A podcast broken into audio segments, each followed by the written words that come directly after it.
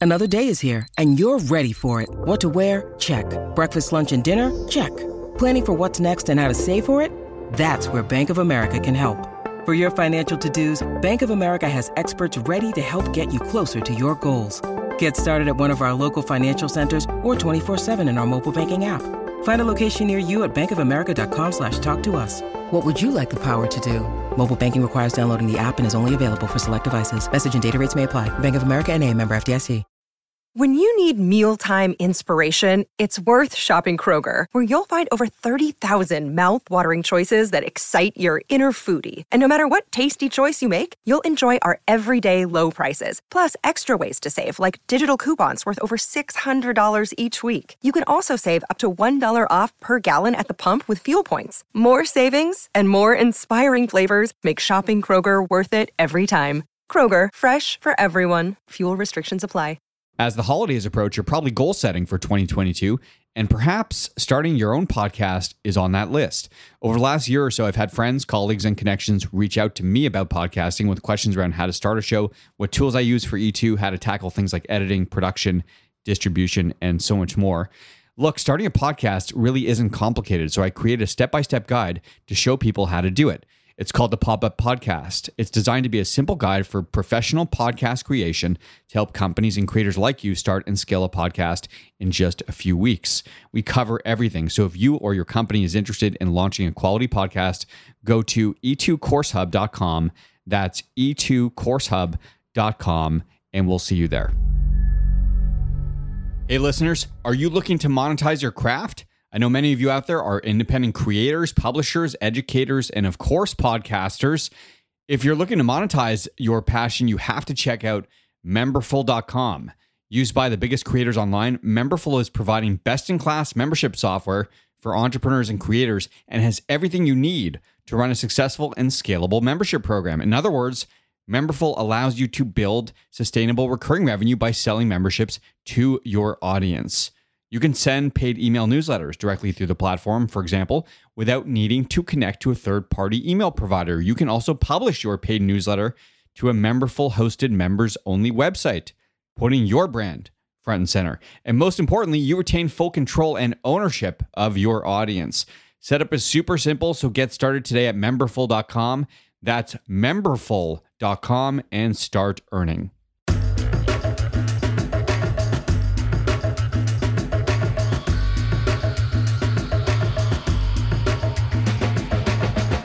This is E2 Entrepreneurs Exposed, where we speak with all kinds of founders and creators doing amazing things in business and beyond.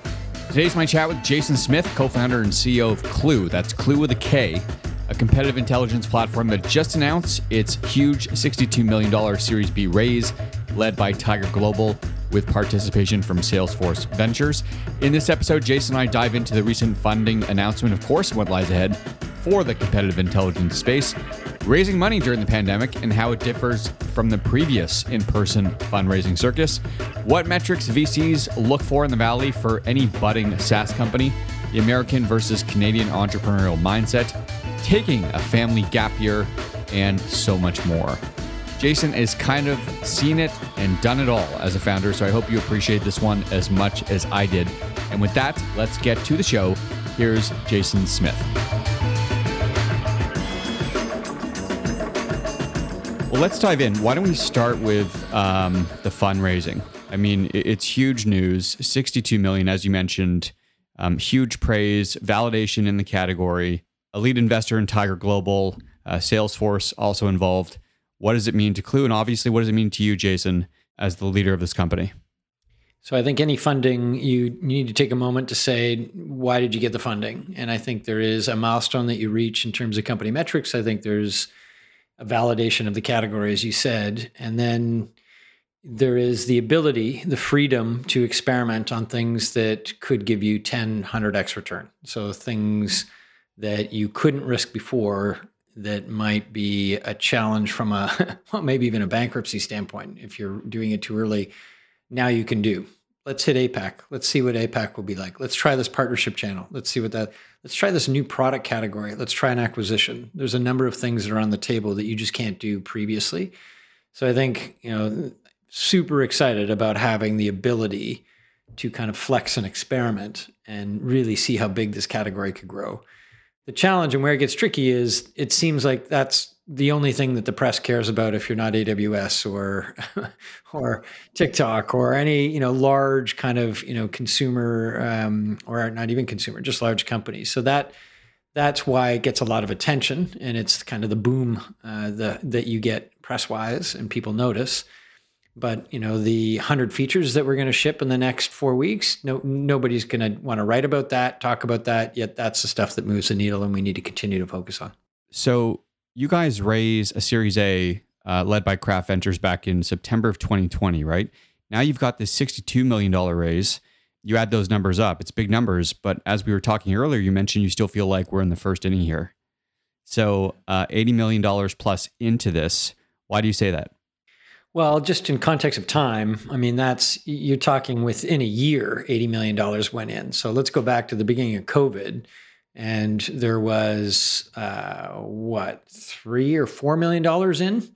And, you know, 30 people at the beginning of COVID and what looked like the sky falling, and we would run out of money within by the end of the year. Mm. So, just to put it in context, 30 people, three or four million in funding, going bankrupt in eight months if we didn't, you know, find funding or find a way to control costs. Looking at the biggest global kind of impactful event in in arguably history. So that was not that long ago. And now fast forward and the balance sheet's a lot healthier. The economy is a lot healthier. The excitement around the, I don't even know if we could call it a rebound, you know, the momentary lapse in, in the stock market that just continued to accelerate after week two. I look at all those things now and, and uh, I think, okay, what this means is uh, there's a lot of potential in tech. There's a lot of potential in categories that people might have thought are small that are a heck of a lot bigger. And I think there's a lot of VCs that have seen that from a vertical tech standpoint through to what arguably might have seen as a niche area in competitive intelligence, my area. I thought this might be a small company that I could self fund mm. in the very early days. And then as I peel back layers of the onion, I recognize that wait a minute, every company in the world has these things called competitors. Everybody wants to know about them, and there's no real system of record to kind of understand that. And as soon as you kind of your head pops on that, you recognize, okay, well, what are all the facets that need to be done? And then you realize the breadth is large. That's when I sought uh, an investor that had funded Vision Critical previously, OMERS Ventures. And I think we were doing like 50K in ARR when they came in. That enabled us to get some resources. So we kind of came out of stealth really in 2017. Not really, I wouldn't call it stealth, but it was our first full year of charging with a real product was 2017. The way that people have been gathering data, gathering insights on their competitors has been really clunky until now, really. And you guys are getting validation not just from the fundraising side, you're getting validation from companies like Cisco, SAP, Shopify that are all customers of yours. And they sort of describe this thing as like bringing a gun to a knife fight. Um, that's high praise for what Klue is bringing to the table. So, how do you explain the product? What does it do? How does it work? Yeah, and thanks for the opportunity to talk about it. I, I won't belabor it and turn it into a sales pitch, but I think what's interesting is companies have been flying blind. Like it's been best efforts to try and understand what your competitors are doing a salesperson would talk to a prospect, learn something about a competitor. You know, in the old days, drop it in email. Now it's dropped in Slack, and it's awesome in that moment. And then it's you know past your screen, and you forget about it. And so there's there's all of these nuggets that flow in from your employees privately inside your systems that is an interesting gold mine when you can ladder it together with all of the external stuff that exists on the web that your employees might not have found, whether that's a page change on your competitor's website, right? Like, I thought that pricing plan was a little more expensive or less expensive, or I didn't realize they had this other tier or they included these features. And you're kind of scratching your head thinking, I, I wish I took a screenshot of that. And so you need these, you need systems to be able to, you know, algorithmically do that. And then what happens is you just get so much damn data that it, it, you need to curate it and it's a human's job in the old world to do that now we can leverage ml to kind of make that assist happen but you still need a human to kind of convert that raw intel that you find into actual insight, something, Adam, that you and I would want to pay attention to, or more importantly, say frontline salespeople that are in the moment. They don't want to read a 17 page deck. They don't want a Word document in nine point font nice type, right? They, they want a nugget that matters in that moment. So, are they going to discount in Q4? They want to know the answer to that. What did they do in the last deal that looked like this in this media category with a similar size? And Jane and Bill over there, what did they do? You know, they, we want to pull that data together and kind of equip the organization with data they already have, insights they already have, with the external insights packaged in a way that edges of the organization can leverage it. And I think when when you kind of get your head around that, you go, well, this this sounds so damn obvious. It's like let's put video on the internet. Yeah, yeah, it makes sense. But there's this dovetailing of trends that you need to do to make this happen. Like this couldn't happen without ML, right? You need machines to like we look at 3 million different data points a day. Mm. That is way too much for the human brain humans to get through. You need a machine to go down and say, I think this is the 100 and then let's take a human from there or the 10 let's aggregate they like you know this new podcasting thing that's come out and there's a feature review on G2. There's a note in Slack from your salespeople. There's a press release from the company. There's a page change on their site. And then there's some guy, you know, that did this detailed blog post because they knew something about it that's, you know, not hitting the front page of a, a highly trafficked site, but is super insightful. Um, so how do we pull all those together? Put that in front of a human that knows how to turn it into something contextually valuable. Let's go back to the fundraising conversation just for one moment. Curious to know, uh, and I know a lot of listeners will be curious to know about your experience pitching to investors during a pandemic via Zoom, let's say, versus pitching to investors pre pandemic and doing all of this in person. What was the process like for you, and what are the big differentiators, uh, perhaps the, the not so obvious differentiators between those two processes? It's a great question. I, will I'll bring everybody back in time. Um, there's this thing called COVID we're all familiar with. There was a moment in time when we were in denial on that. And it was probably timeline for North America, mostly like March 10th or so. That week of March 16th was when each day felt like a month and it became real. March 16th was, I think the NBA shut down, something around that. That was the day that it kind of got real Monday. The 16th was when it really felt real, I think, for a lot of people and by the end of that week, we were in like pandemonium, kind of, we've got to shut down Costco raids. That was the week that I said, okay, let's go raise money.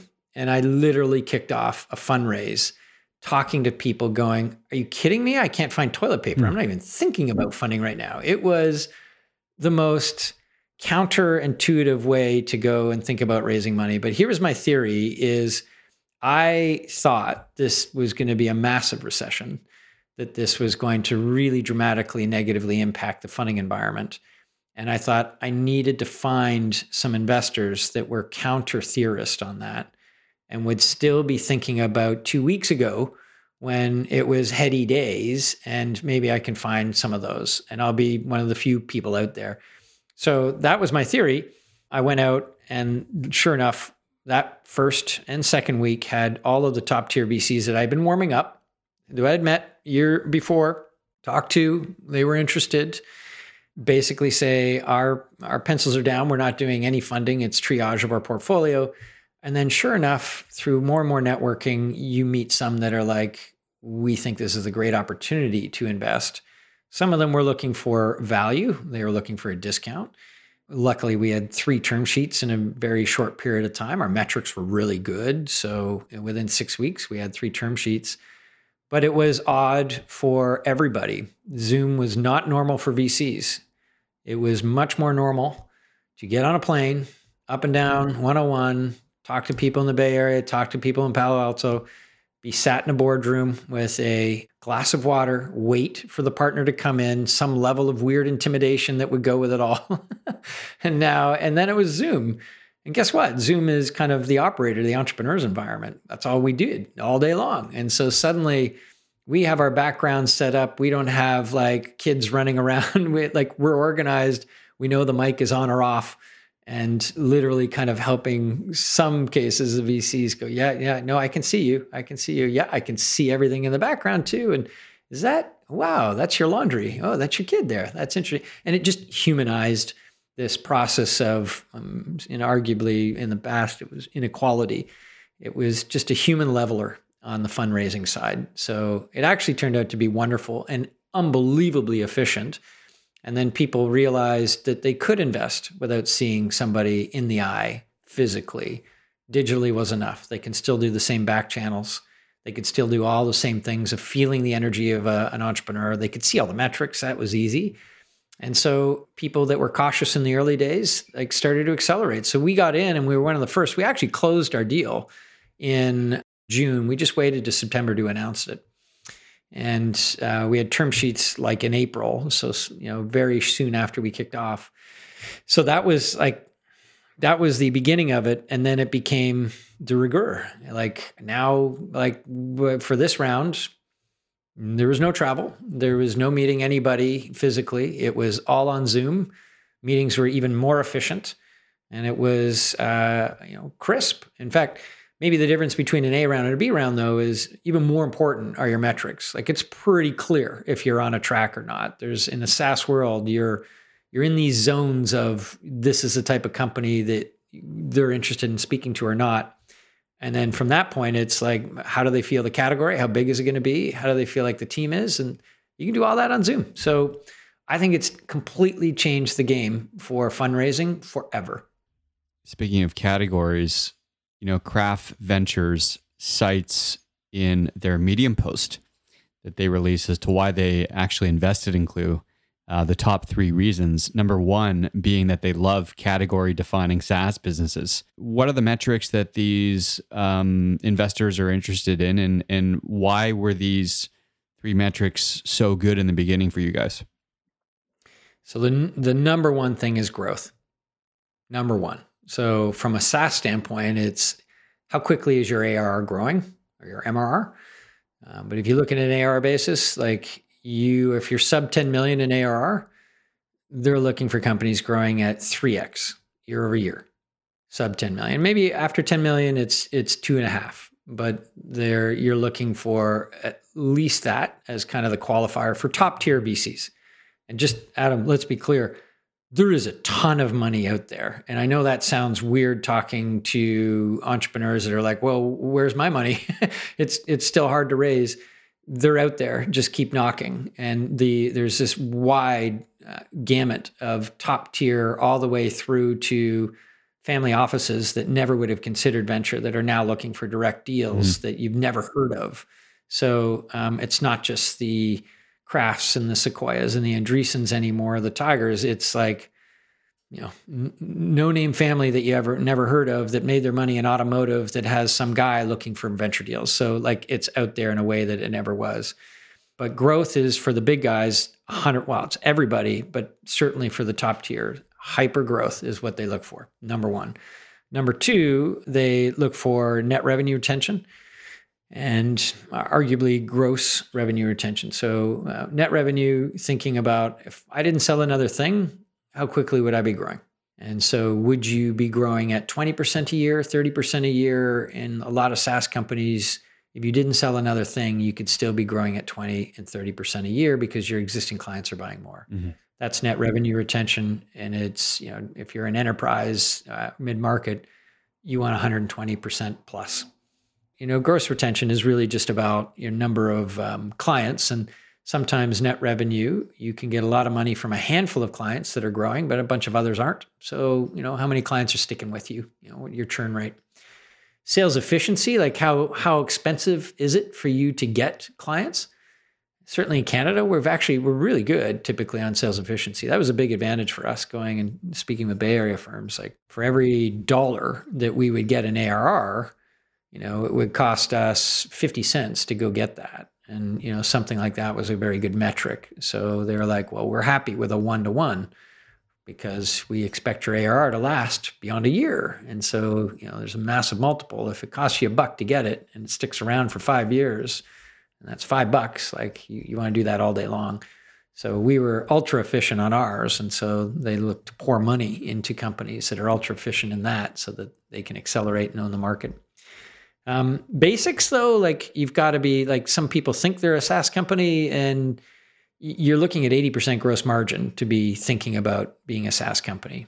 And so there's a lot of companies that will add services or have a very high cost of goods. Mm-hmm that because of whatever they're licensing or whatever else to kind of make sure that they can offer what they're offering, their gross margins are in the 60s, and uh, a lot of these top tier um, investors aren't looking for that. So happy for short term impacts on gross margin, like if you have to hire some services to juice something for a while, but if you get addicted to that and your margins stay and hover in the 50s or 60s, you, you, it's hard to be seen as a SaaS company. Looking past over your 20 year plus career, uh, and this most recent fundraising experience with some of these big names that you mentioned, Craft, Tiger, Salesforce. How does this experience differ from previous experiences raising money? And how important is your venture partner? Important for your listeners to know that I've done it all from like graduating university, bootstrap, you know, everybody put, I think, five grand in a pot. We bought a bunch of Macs and away we went. And that um, was a full bootstrap, you know, company to 100 people and exited there no venture money, gritty, just trying to grind it because we were young. Nobody trusted us. Nobody would give us money. Like I would have given us money back then. So there's, you know, the bootstrap experience that I've had. I've had two failures. You know, connected with uh, one was you know here in Vancouver. Um, the other was in the Bay Area with a bunch of Harvard MBAs that were super well connected. You know, into the Harvard Mafia was super exciting and but it didn't work. And so, you know, one with no pedigree, one with a lot of pedigree, those didn't work, lots of learning. The one that I did previous to this, we were slow on getting venture. So that was Vision Critical, now called Alida. Uh, there was a point in 2008, I think it was, that uh, Qualtrics, our biggest competitor, took $70 million, I think, from Sequoia. And we used the approach of let's be more capital efficient. Let's just let's just not take a whole bunch of money and dilute ourselves. And what were two equal companies now, Qualtrics is worth 25 billion as a public company. Vision Critical is not. It's not even a fraction of that. And so there's a point where you're building categories where money matters. There's a point where you're equal or just ahead or just behind your competitor where money really makes a difference. And so when I went into this, when the Klue experience, it was that vision critical exposure of not taking aggressive funding to really put ourselves ahead of the competitors that I've had clearly in my head. And so there's a certain level of metrics you need to get to. And when you get there, I wanted to put the hammer down. And that was why we started talking to investors about our B round this summer. Um, we had we had you're at the point where people are starting to hear about your company. Clients are talking about it. So we had we were lucky. We had 52 inbounds of, of investors looking to speak with us that we narrowed the list down. And and tiger was just so fast and so aggressive and so easy to deal with that we ended up uh, choosing to work with them and they are category builders as well like they were speaking our language we want to outright own the category not just win it but like add everybody else up in the category and they still won't equal our share. That's the kind of mindset that we're trying to bring in, a very aggressive mindset. Um, I don't know if most of your listeners are Canadian, but I often talk to Canadian entrepreneurs and I'm like, we got to bring the American out in us. And, uh, and that, that's the mindset that I was trying to bring into this one and, and really go for it. And if it doesn't work, well, we'll have given it a huge shot. Mm-hmm. How do you define that Canadian mindset versus uh, an American one? or should I say, how do you how do you explain that bringing that American mindset over to Canadian founders? Let me let me also say that the gap is narrowed significantly, but there certainly was in my earlier career of a reverence, a bit of an awe of like, well, I don't know if we can do that here in Canada. I was really excited in my first company to get like Ontario Hydro or BC Hydro as a client when I I should have been thinking about getting Verizon or Vodafone and globally owning, right? So there's it starts from your sphere of what you think you could do. And what really helps is getting exposure to others around you, Canadians that have done it. It's role modeling. You get you talk to these folks and you think they're, they're not that smart. They're not that much better than I am. I could be I could do that and it gives you this jolt of maybe you can, and then you put your hammer down and you you see a bit of success there, and away you go. So to me, it is just about you're going to spend the same 10, 12 hours a day doing something. Why not go big? Why not go for it? It's the same amount of time as you're going to invest. Don't go in small and playing it safe. Like, why not go for it? That's been my theory with this one. Hasn't been my theory on all my companies. For this one, it has. So that American mindset that I always refer to is just that's how they think from day one. Like, yeah, it's going to be me. Yeah, I'm going to be the biggest one. I, yeah, I'm going public. I know there's only three of us in an office right now, but we're going to be massive. And I think as Canadians, we have this sense of like, well, there's only three of us in an office. Uh, I, I don't know where this is going to go. Mm. And and we're we're there's a level of humility that we have that is natural. We're built into story sayers, and so I just I I I really wanted to when I talk to fellow entrepreneurs, we try and shake ourselves into like, why not us? Let's own this thing.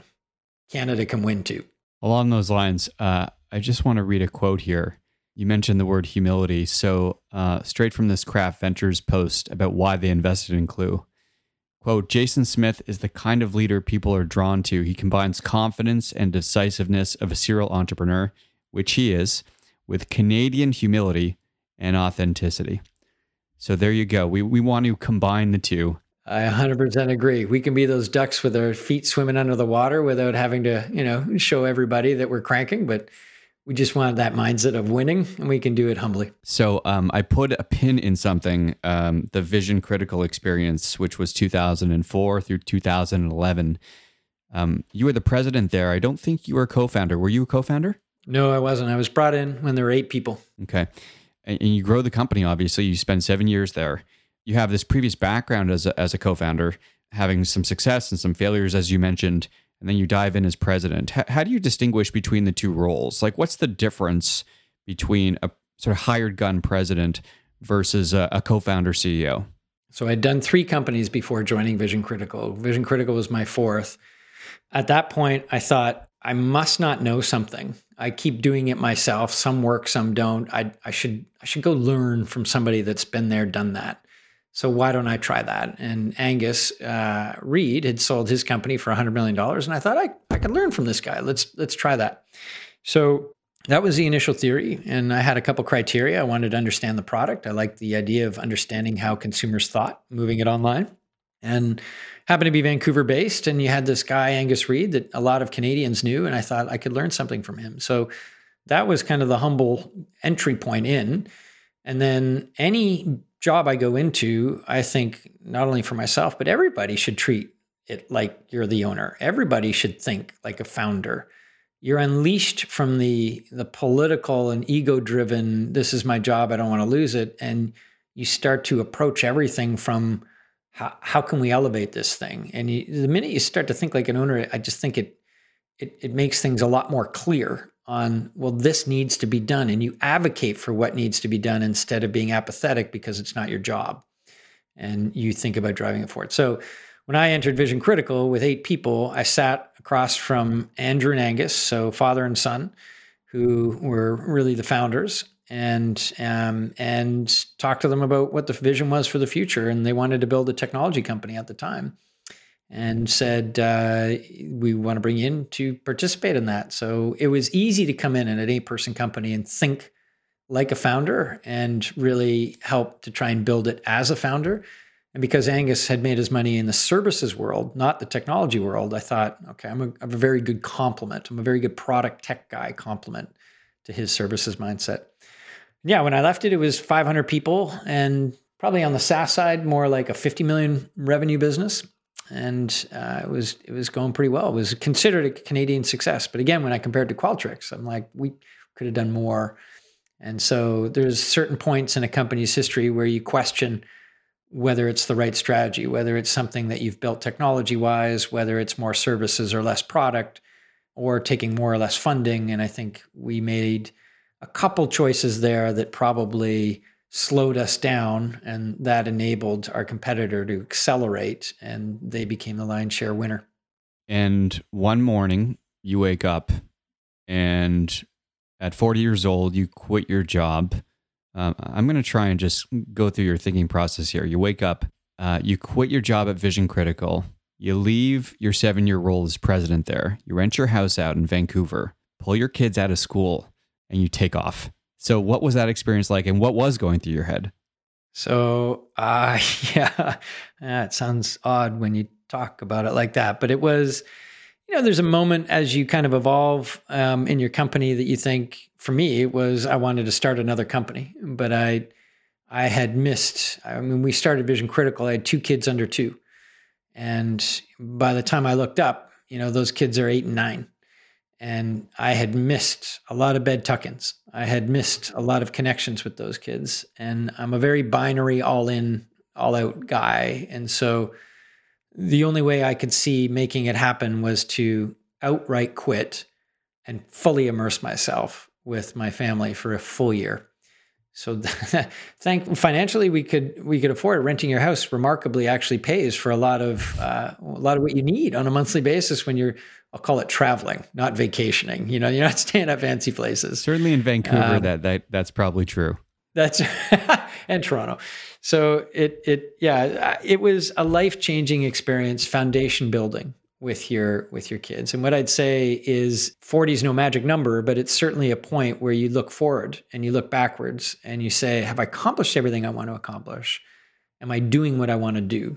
And um, I knew that Vision Critical, I was not going to run the show there. I was always going to be a number two, and I wanted to. I wanted my shot to run my own thing eventually. So leaving and then having a foundational connection here with the kids was amazing. 13 different countries you know, suddenly um, you're with your family 24 7 from traveling and not seeing them a whole lot to every breakfast, every lunch, every dinner, every experience, you are together the whole time. That was an adjustment in the beginning. Certainly, my wife was like, who who's this guy now showing up thinking he's going to be like an equal parent and uh, we had we had lots of adjustment but um, foundational connection, we still talk about camels coming out of Wadi Rum or floating in the Dead Sea or you know tarantulas in the Peruvian jungle. It's um, it's it's a real connective experience. So your girls now, I would imagine, are off to university or or pretty close to it.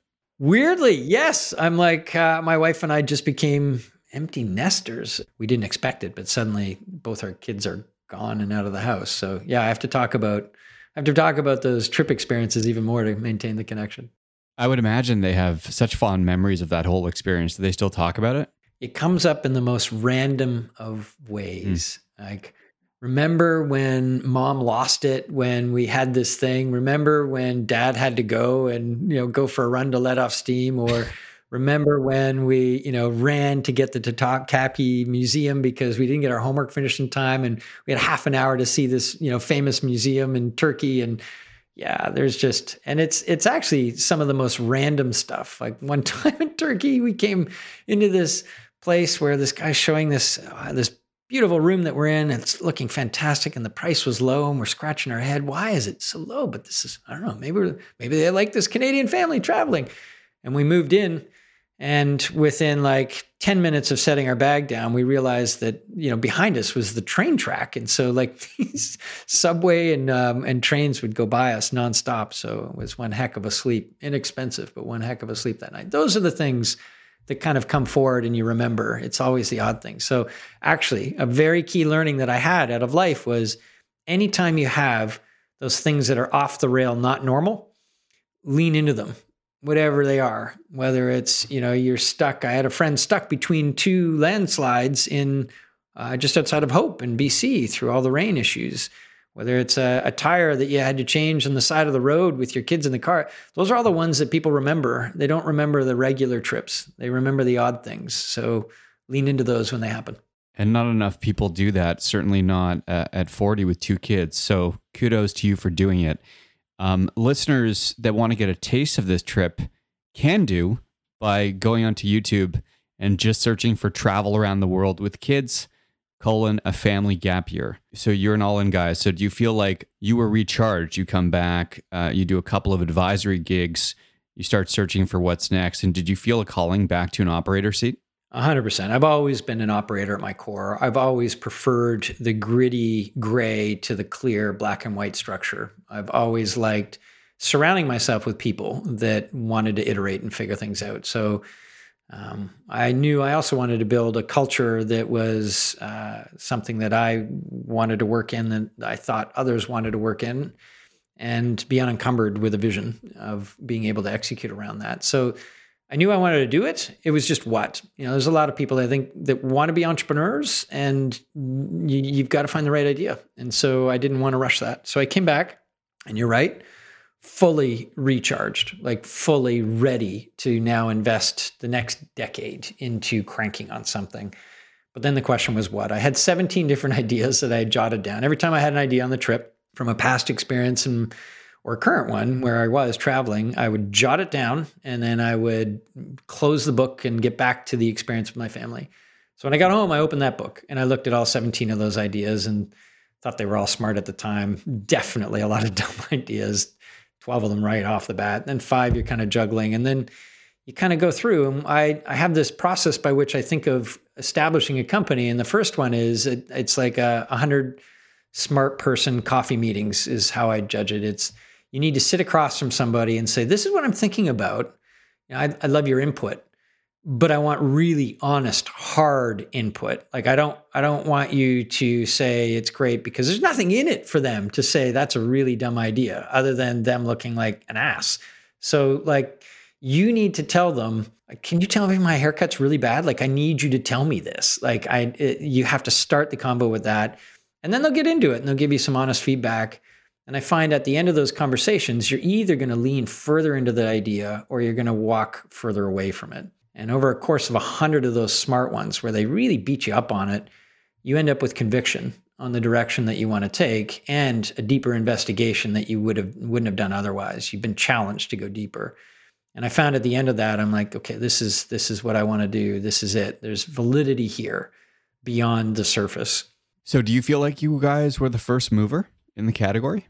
No, there were plenty of uh, competitive intelligence conceptually is a very old mm-hmm. category. Mm-hmm. Um, you know, people have done things, but it's largely been backroom and kind of research focused, like custom research, services focused, or at most it was like a Google alert repository of information that wasn't actionable. It was more like a, a lookup database. And so we were first to kind of tie together internal data with external data and collect that the first to tie ML with um, humans on the curation side, and the first to connect that with how you're going to present it and how you're going to distribute it to people, like inside of other tools or directly, uh, you know, in an email or in Slack or in their browser or through Klue. So that collection, curation, consumption thing was was unique, but competitive intelligence, yeah, it's been around forever. It was just trying to put it on rails um, and you've noted in the past that you feel like the success to any startup is that is the actual product itself. Um, so you must have been thinking about not only the category, but how are you going to productize this thing? I, my co-founder is the technical one. I'm more of the business one. Great compliment. That, by the way, that's the next step: is finding your co-founder, whether it's somebody you worked with or not. Trust is paramount in that. So that was after kind of the hundred meeting test finding well through that process you're looking for your co-founder and you really more than anything else the complementary skill set and do you trust one another? I actually had a stop start with a previous co-founder that ultimately i felt like there was a judgment call that i just went oh i'm going to second guess everything now.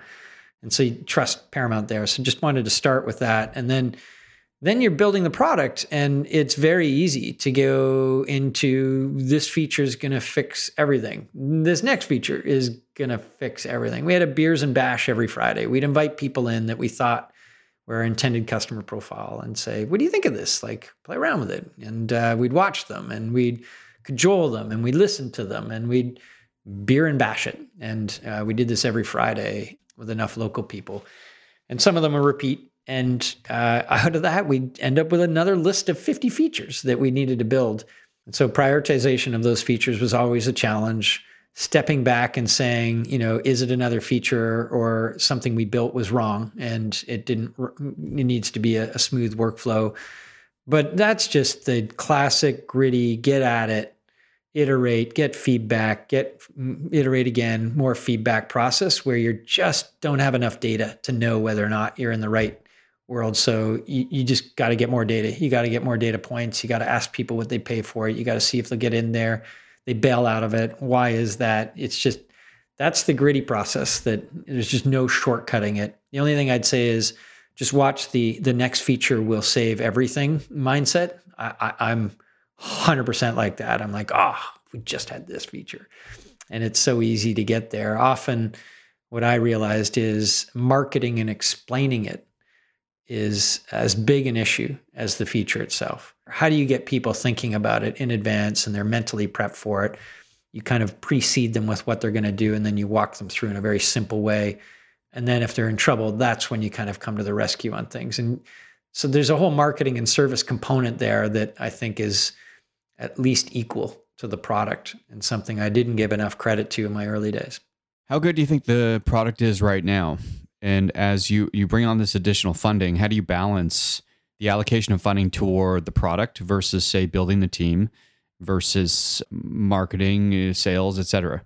Yeah, it's always difficult. It's as if you've got 100 marbles and you've got to decide which departments get how many marbles and if you tell every department to roll in and pick the marbles they need, you're going to need 500 marbles and you've got 100. So there's this moment of even with a lot of money now coming in of in a land of plenty, you're still got to divide up the pie. And I think it's there's it's not a perfect answer, but there's different stages in your company where when you have a go to market motion that's working, you're going to just keep tripling down on that and see how far it can take it. So in our case, we've got a lot of uh, we're inside sales. Like we've never met our clients in person, but we do speak to them on Zoom, and we whether cold email or cold call in. We try and get their attention advertising, and then we demo them and onboard them in a more white glove way than a traditional PLG, a product led growth kind of company would be.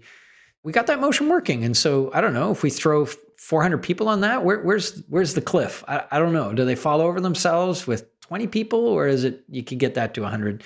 I think for go to market, you just keep throwing money at it while you're efficiently adding revenue and see how far you can take your existing working process. And when you reach that law of diminishing returns, you try something new. Okay, now we're going to shift into Instagram ads because cold calling doesn't work, or and it's it's never one thing, but you kind of macro it. On the product side, uh, I believe now Klue's moment to really accelerate the machine learning and have this thing do more automated insight generation is is going to be the ticket. And those people are expensive. Um, you don't buy factories, you buy smart people, and they have to come up with those solutions. So we're going to invest a lot of money on the product. I'd say at least 50% of this funding is going to go towards the product and ensuring that we have something that our competitors just can't keep up with. If you can share, how do you look at your positioning uh, relative to competitors, and who are your top, say, three competitors in, in the category? Um, so you know, Adam, we're the best here. Come on. I mean, there's uh, there's nobody else. Well, we're Canadian, yeah, no, so so we're the best. exactly. Yeah, I we have. I would say in our case, we really have one competitor based out of Boston, and it's the two of us that are really creating a category. Um, there's lots of other players, lots, but really, I would say it's two of us. And there's a lot of other categories that were so. Uber and Lyft, you know, were two companies that really created that ride hailing. Gong and Chorus were two companies that really created the call recording.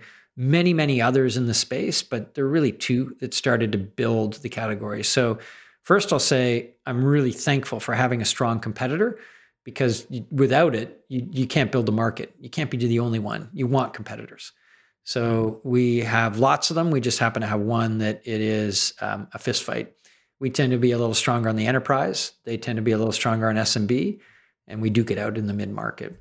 Um, so the funding is hopefully uh, there so that we can outpace them by a 10x magnitude um, over the course of the next 24 months. Well, wishing you guys uh, the safest of knife fights uh, as you duke it out um, over the next chapter. So, klue.com for more information on Klue. That's K L U E, competitive enablement that wins business. Uh, Jason, unbelievable to have you on today. Thank you so much for sharing. Where else can people connect with you, follow you, see what you're up to? On Twitter, I'm at Jason S. And LinkedIn, I'm slash one more Smith, O N E M O R E S M I T H, where you could look up, uh, search for Jason Smith Klue. Appreciate you coming on today. And to listeners, thank you so much for tuning in. That's it for today. Thanks so much for listening. E2 is brought to you by Scriberbase. Build your subscription business and thrive. More at scriberbase.com. Want to start your own podcast in 2022? Visit e2coursehub.com for more info on our step by step guide to bring your show to market. If you like what you heard today, don't forget to download and subscribe wherever you get your audio. You can also visit us at glow.fm forward slash E2 to become a supporter. Until next time, make today count with whatever it is you're working on.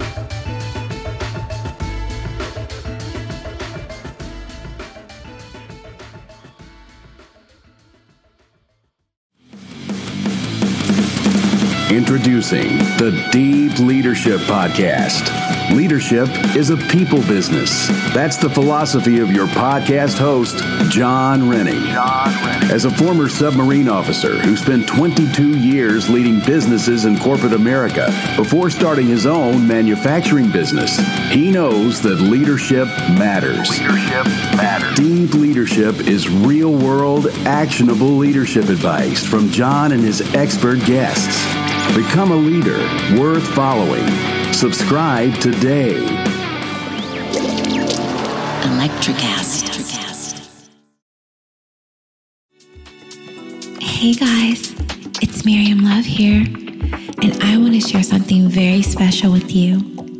Check out my new release, All In, the Spanish remixes, out now on Electric Electricast Records. And always remember be love, share love, all love.